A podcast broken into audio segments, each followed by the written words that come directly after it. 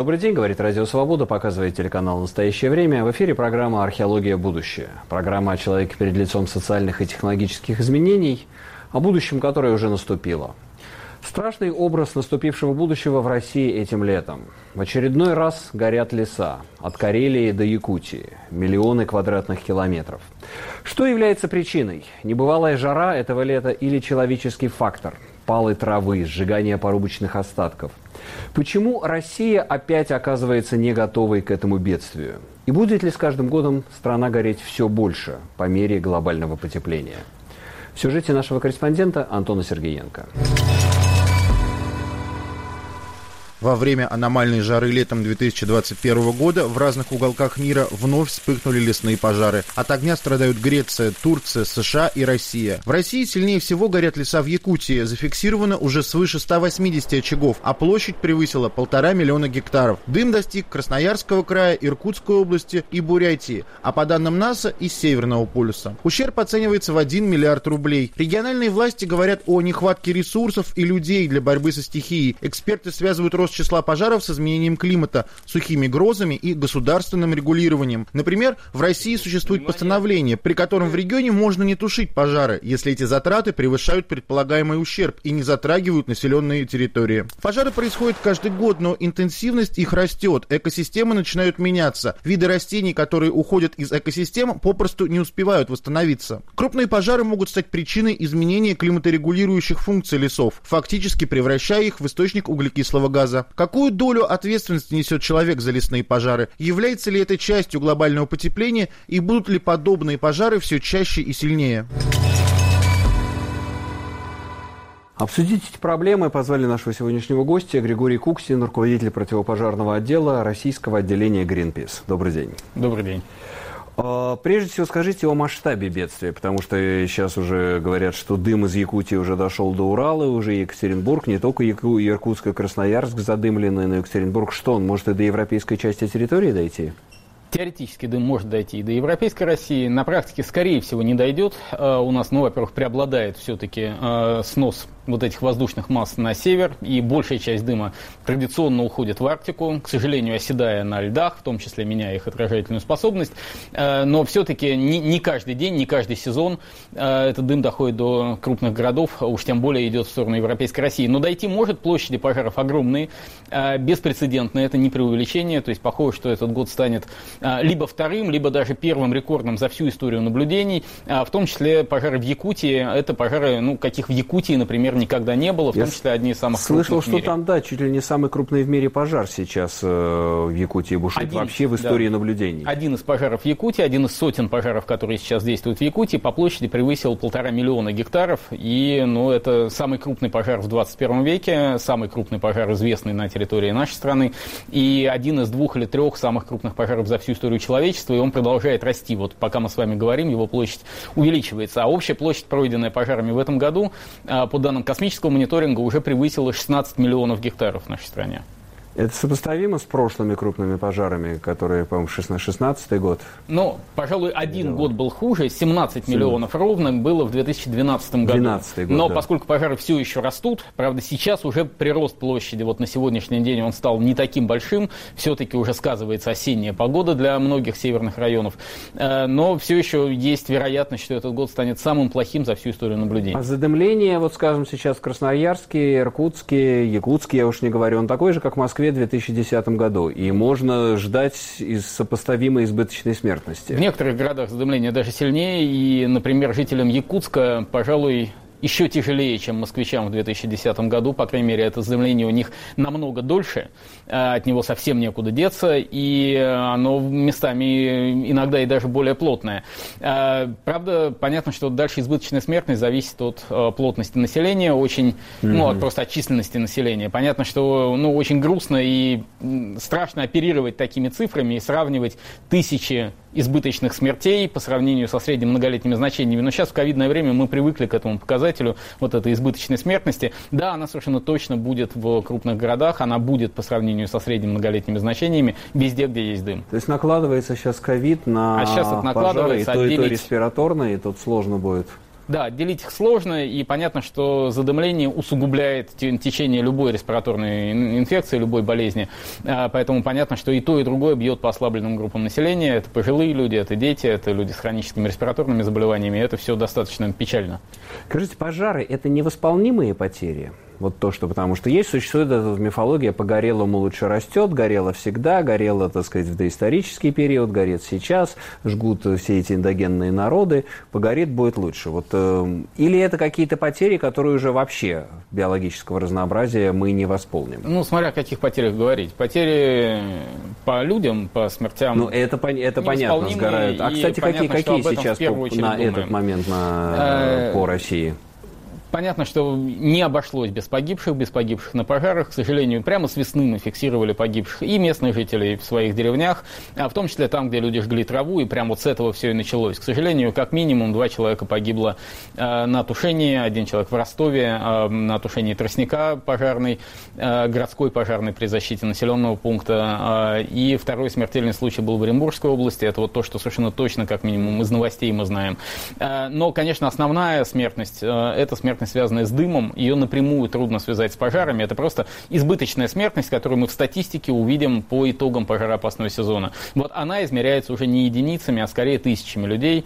Ну, в Москве когда-то, да, в московской агломерации это были десятки тысяч людей. В 2010 году, да, я слышал э, очень Ну, там оценки цифры. от 10 тысяч по Москве до да. 50 тысяч по всей московской агломерации. Вот эта избыточная смертность. Понятно, что для менее населенных территорий э, абсолютные цифры ниже, но тем не менее для каждой конкретной семьи это кон- конкретный человек, который ну, просто плюс, раньше времени умер. Плюс это же еще животные, это вообще кто-то считает, и даже домашние, потому что сейчас читаю с ужасом репортажи из Якутии, когда там обезумевшие полуобгоревшие коровы ходят недоенные, когда сгорели собаки, которых жители бросили привязанные на цепях и так далее. Ну, мы каждый год видим такую историю, и каждый год, э, ну, на самом деле, особенно тяжело видеть вот эмоционально именно сельскохозяйственных животных, которым некуда деться, домашних животных, вот эти привязанные собаки, это практически ежегодная То есть люди история. убегают и люди даже не. Не, и... не успевают отцепить или не могут выгнать, или животные уже действительно обезумели от дыма, от страха.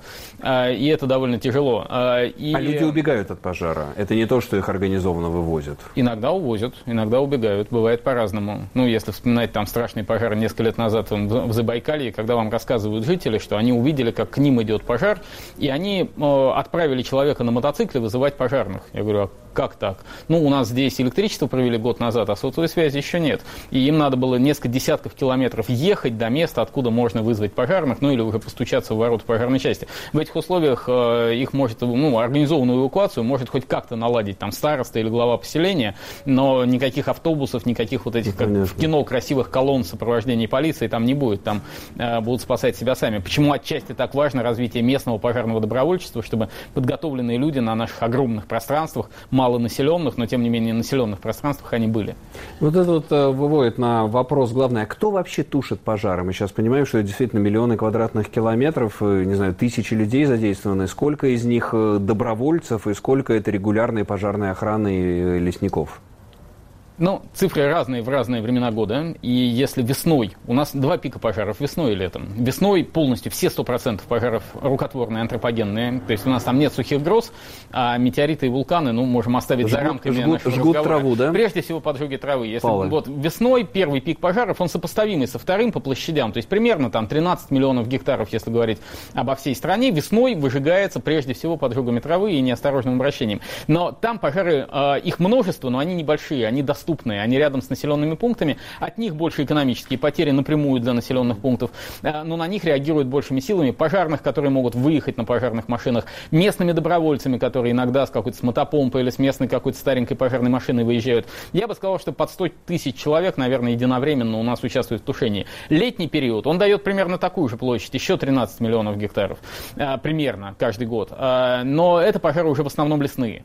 Лесные, в том числе удаленные, и на них не получится приехать приехать на пожарной машине, на них не, при, не получится пешком прийти из своего села. Они возникают в местах лесозаготовки, куда все-таки ездят далеко не все. А от этих мест уходят еще дальше. А там откуда? Это что? Значит, люди. сами лесорубы сжигают люди. порубочные остатки? Это все равно люди, хотя летом у нас Черные добавляются лесорубы. Молнии. О, это знаменитый миф. Это как вот неуловимый Джо, черный да? лесоруб. Э, такие персонажи, которых никто не видел, но все на них сваливают все свои беды. Все беды. Э, потому что черные лесорубы, конечно, есть. То есть, конечно, у нас лес воруют. Но, mm. честно говоря, процент этого в чистом виде своров контролированного леса, он небольшой по сравнению с легальными заготовками. То есть это вполне легальные а, лесорубы, основном, да. которые вместо того, чтобы вывозить э, вот эти вот остатки, они их решают проще да. сжечь. Мало того, у черных лесорубов нет мотивов для выжигания. То есть в некоторых случаях криминальной, криминальной истории, как какой-нибудь чиновник организует э, сжигание, чтобы санитарной рубкой срубить этот лес. Но это единичный случай. А вот прятать следы своей маленькой сворованной какой-то делянки, ну, не, да. ну, бессмысленно, наоборот, пожар привлекает внимание. Это обычные легальные лесозаготовки, где люди в силу маленьких экономических каких-то своих причин,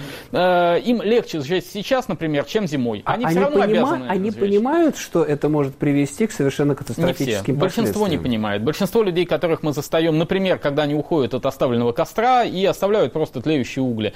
Э, на вопрос потушите, они говорят, ну это же просто костер, это же просто угли, ну от них, неужели от них может разгореться? Или это просто окурок, от него точно ничего не может загореться. И в условиях экстремальной жары вот это становится причиной основного количества пожаров. Порубочные остатки сейчас в местах заготовки древесины, у нас специальные исследования, которые прям очень наглядно это подтверждают. Там из 15 пожаров, которые мы в день обнаруживаем облетом, 12 возникло на вырубках. И с вырубок ушло в лес. А вот дальше туда устремляются лесные пожарные, это отдельная профессия. И это совсем не такая многочисленная армия. Это всего первые несколько тысяч, там в пределах 5, наверное, 5 тысяч человек по всей а, стране, которые единовременно в этом участвуют. Это уникальные профессии. Летчик-наблюдатель, парашютист пожарный, десантник пожарный. И гораздо в меньшей степени добровольцы. Хотя добровольцы в этом тоже участвуют. И вот здесь самый, наверное, больной вопрос. Почему в России продолжают и продолжают жечь траву, э, оставлять костры, э, сжигать порубочные осадки? Вот в ваших интервью я видел, другие фотографии публикуют.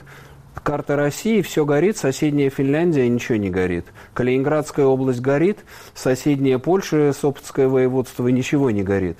Это, это, это что? Это как? Это какая-то антропология другая? Как это объяснить? Объясняется это именно антропологией, социологией. И именно социологические исследования дают нам основные ответы на вопросы, что делать с пожарами. Это удивительно звучит, но не вложение в технику, в современные технологии, хотя они тоже нужны, а именно вложение в изменение мнения людей. А вот я думаю, что там радиостанция «Эхо Москвы», возможно, радиостанция «Радио Свобода», Свобода да. А, и другие СМИ сейчас, когда говорят о пожарах, говорят о причинах, разбирают причины, делают больше, чем сами пожары пожарные, э, непосредственно работая на местах, потому что поджигателей больше, чем пожарных.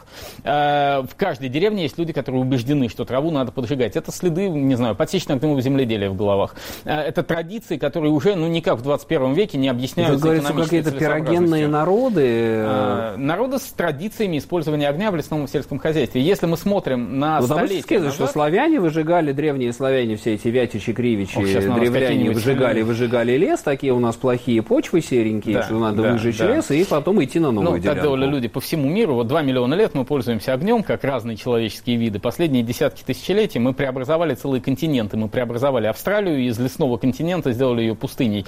А, мы сформировали саванны в Северной Америке именно выжиганиями. А, но сейчас 21 век, мы в космос летаем. Мы климат поменяли так, что пожары стали гораздо опаснее, легче возникали. Но уже надо перестать. А русский человек по-прежнему формирует свой не пейзаж только, в смысле не, не только обезлесивания опустынивание. Да, и на самом деле и опустынивание, и обезлесивание у нас происходит, возвращаясь к вопросу о безвозвратности потерь. В нынешних условиях северная граница леса сдвигается, южная граница леса сдвигается, то есть э, мы поджимаем наши леса пожарами с разных сторон и истощаем их пожарами. Кроме того, когда мы устраиваем пожары, мы создаем более пожароопасные места. И это огромные пространства на территории России, которые каждый год выжигают, и происходит такая саванизация, как ее называют, лесов. То есть леса становятся разреженными пустошами, заросшими травой, а по траве огонь идет намного быстрее быстрее. А трава не формирует влажного э, лесного микроклимата, а гораздо легче высыхает, огонь легче идет, и именно с травы огонь приходит в населенные пункты. Очень мало деревень сгорело именно от лесных пожаров. Такие есть, но их очень мало. Большинство деревень сгорает именно с перехода травы. В, в Якутии было, да, так сказать, когда был э, приказ э, вырубать леса вокруг, ну, когда был пожар, да, его быстро, быстро, быстро опровергли. не это имел в виду, что это ошибка пресс-службы, он да, имел что в виду не надо рубить лес, сухостоя. Да, да, Ни в коем случае случае. Да. Потому что будет открытое пространство, на которое, которое зарастет травой, оно станет только опаснее. И что, по, так сказать, по итогу здесь можно сказать, что в России меняется вообще пейзаж, меняется ландшафт, э, в, чем, в частности, в случае в, в итоге лесных пожаров, пожаров, степь заменяется лесостепью? Э, лес заменяется лесостепью, Извините, лес, лес заменяется такой вот разреженными, как их называют, мари, это такие заболоченные редколесья в Забайкалье, в Амурской области, это результат многолетних выжиганий. Э, и при этом меняется климат, и на самом деле климат меняется, и это тянет за собой другие последствия. Например, нашествие разных лесных вредителей. И вот когда мы сейчас тушили в Якутии, повсеместно с вертолета мы видели, и на нашем пожаре, который мы тушили, огромные площади уничтоженные. Э, ну, у нас здесь в Подмосковье короедом, там сибирским шелкопрядом, который съел у них лиственницу, как у нас вот ельники в Подмосковье съел короед типограф. Это следствие изменения климата, и это мощнейший фактор с точки зрения пожарной опасности. Эти леса страшно горят, чудовищная температура, непроходимые завалы, и вот это тоже меняется. И таких, на самом деле, связок очень много. Программа «Археология. Будущее». Говорим сегодня о будущем российских лесов, будущее российского ландшафта, которое меняется необратимо после лесных пожаров лесом этого года. О том, что стоит за этими пожарами, какое значение они несут, рассуждает Константин Кобяков, главный координатор проектов по лесам высокой природоохранной ценности Всемирного фонда защиты дикой природы.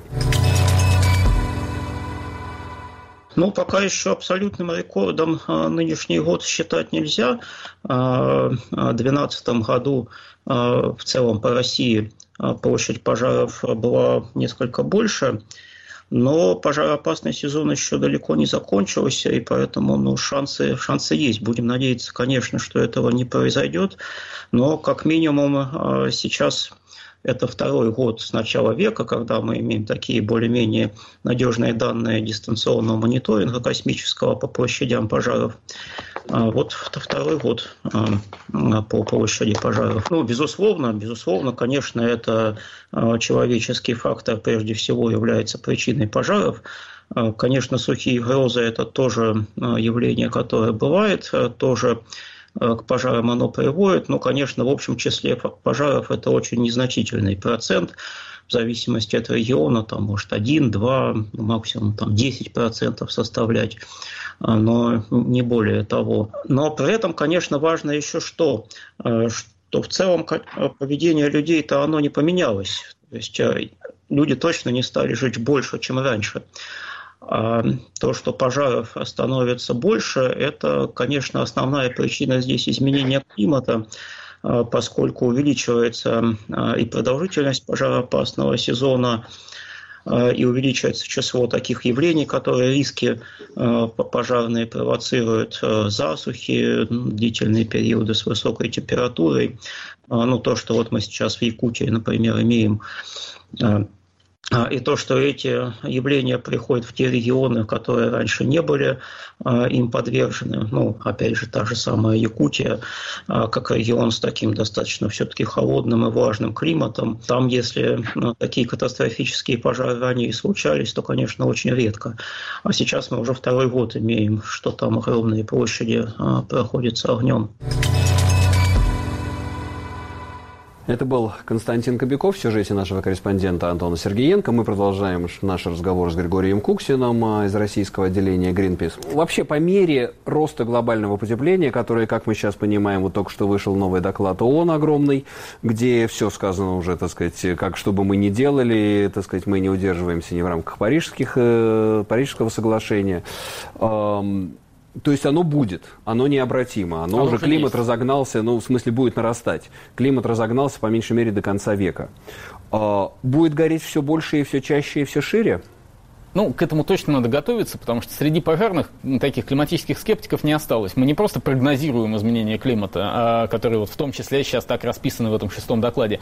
А, мы их наблюдаем. А, вот я за свою жизнь, за всего там каких-то там 20 с небольшим лет тушения пожаров, наблюдаю, как выросла протяженность пожароопасного сезона. Он стал круглогодичным. У нас теперь горит с новогодних праздников. От фейерверков загорается лес в Приморье и, например, в Краснодарском крае. И ни там, ни там нет снега. И удлиняется сезон интенсивность пожаров все выше и выше. Вот эти усыхания лесов, а, торфяные пожары во все более северных регионах, где раньше их не фиксировали. Это реальность, с которой мы сталкиваемся. При этом очень важно понимать, что изменение климата, потепление, экстремальная жара никогда, ни в одном случае в мире не стали причиной пожара. Угу. От жары никогда ничего не горит. Плюс 35 это само, холоднее. Само не загорится. Ну, плюс 35 это холоднее, чем наше с вами тело. У нас с вами пучок травы в руках не загорится, сколько на него не смотри. А, но изменение климата создает условия. В этих условиях при жаре, при засухе, да, конечно, конечно, намного легче любым окурком, любым брошенным там оставленным угольком, уж тем более поджогом травы, устроить мега-пожар, устроить да, катастрофу, которой не было раньше.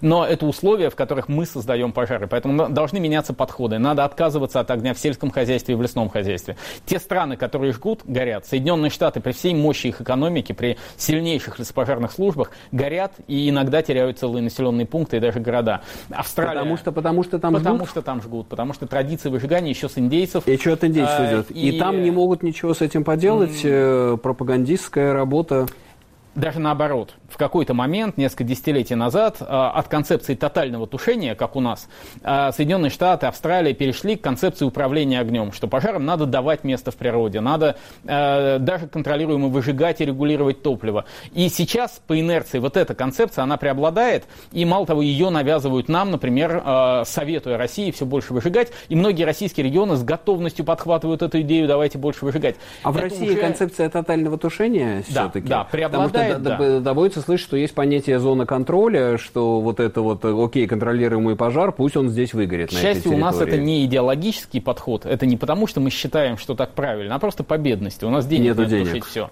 А, но очень опасно, если в условиях меняющегося климата мы будем подхватывать вот эти идеи а, допущения огня, пирогенной динамики, потому что, кажется, климатические условия поменялись так, что вот эти подходы американские, австралийские, они уже морально устаревают, они не соответствуют той новой реальности, реальности, в которой мы находимся. Уже нет времени для безопасных выжиганий. Нет времени в сезоне, нет времени в году, когда какая-то территория может безопасно выжигаться. А, кроме того, мы видим долгосрочные последствия этих выжиганий, которые формируют пожароопасный ландшафт.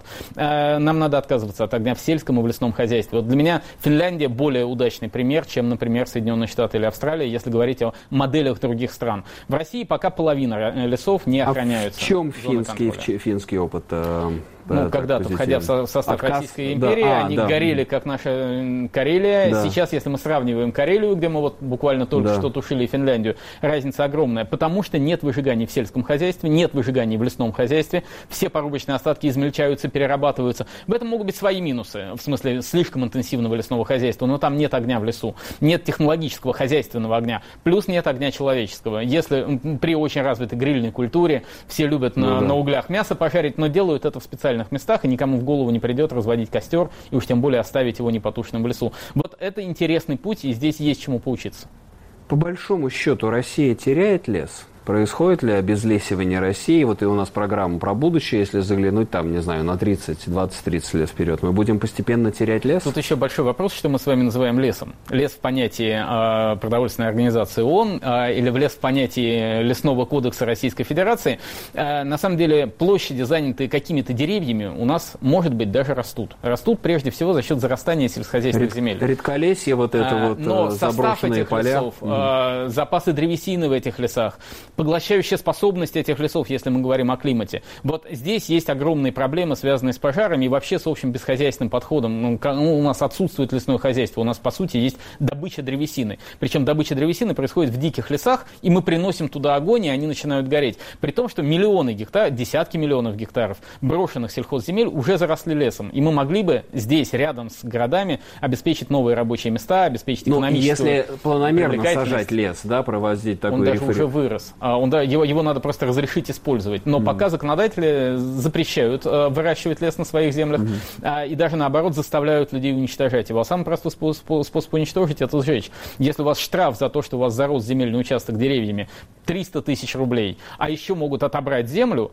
а поджог, ну, даже если вас поймают, будет стоить 4 тысячи рублей за неосторожное обращение с огнем. Вас провоцируют поджигать, и это одна из причин пожаров, на самом деле, в вот, сельскохозяйственной части нашей страны. Поэтому не менее важная в пожарном отношении вещь – вывести лесное хозяйство в густонаселенные территории, на брошенные сельхозземли, которые уже необратимо заросли лесом. Это ничем не опасно в смысле продовольственной безопасности, потому что, ну, поменялись технологии, эти земли никогда не вернутся в оборот. А, но на них можно выращивать лес и сделать рабочие места и устойчивое лесное хозяйство. А леса можно охранять там, где есть экономически целесообразное устойчивое лесное хозяйство. Поэтому здесь одно другое тянет. Ну и, конечно, просто этой теме надо уделять больше внимания, а, а значит кто, больше А кто будет охранять леса? Какое сейчас состояние российской лесной службы? Вот, вот как я понимаю, она была ликвидирована фактически в 2007 году. Кто, фактически, кто, да. Кто, кто, кто этим, вот это, сколько и там, 300 лет было, да, от Петра, от петровских времен. И кто этим сейчас занимается, и кто системно занимается российским лесом? Но основные полномочия переданы субъектам Российской Федерации. Они создают свои лесные лесопожарные службы, и именно их работа по выполнению вот этих федеральных функций обеспечивается федеральными деньгами, которые регионам передают, это называется лесные субвенции, э, на лесное хозяйство и лесную охрану. Поэтому получается, что основные силы – это региональные лесные лесопожарные службы. Их начали восстанавливать, в смысле, лесная, понятие лесная охрана вернулось в законодательство только после резонансных пожаров 2010 ага. года. Э, сейчас лесная охрана есть. Но, но она, снизу, конечно, она, она региональная. Она региональная, прежде всего, и она в пять раз ниже по численности, чем она была даже в дореформенной в советское время. Ее надо увеличивать и усиливать. Плюс есть федеральные силы, это федеральная, федеральный резерв авиалесохраны, наверное, лучшие по подготовке парашютисты, десантники пожарные, но их всего несколько тысяч человек, и это действительно резерв для усиления в отдельных случаях, и не всегда они прибывают вовремя, потому что такая помощь должна быть на упреждение. Вот э, опасная погода возникла, должна быть переброска. Поэтому сейчас идут споры, оставить это на региональном уровне или перевести на федеральный, чтобы ускорить вот эти процессы маневрирования, но принципиально важно, что надо просто в разы увеличить численность лесной охраны и увеличить финансирование всего лесного лесного хозяйства, потому что без нормального хозяйства невозможно охранять эти территории. Без увеличения хотя бы в 3-4 раза общего объема вот этих лесных субвенций невозможно от регионов требовать выполнения. Ну да, заканчивая, я слышал, что вообще чуть не в 100 раз меньше, чем в Соединенных Штатах, денег э, выделяется на тушение в Якутии 6 рублей на гектар. А, да, это у вас как иронизируют некоторые даже наши лесные чиновники, у нас в лесном хозяйстве лучший в стране курс доллара к рублю, один к одному. А вот сколько у них долларов на охрану лесов выделяется а, на гектар? Ты... Столько у нас рублей. 70, да, с лишним раз. Ну что ж, Григорий, спасибо за этот рассказ. Э, завершает программу таким хочу уже просто пропагандистским, да, таким э, агитаторским призывом. Э, думать о лесе, думать о тех последствиях, страшных последствиях, которые наносит наша деятельность, составленный окурок, незагашенный костер. Я уж не говорю о совершенно чудовищных палах травы. Прошло время подсечно-огневого земледелия, наступило глобальное потепление, и я боюсь, что мы когда-нибудь, глядя на нашу собственную страну, на Россию, разведем руками и скажем «она сгорела». Это программа «Археология. Будущее». Меня зовут Сергей Медведев. Оставайтесь с нами. Радио «Свобода» и телеканал «Настоящее время».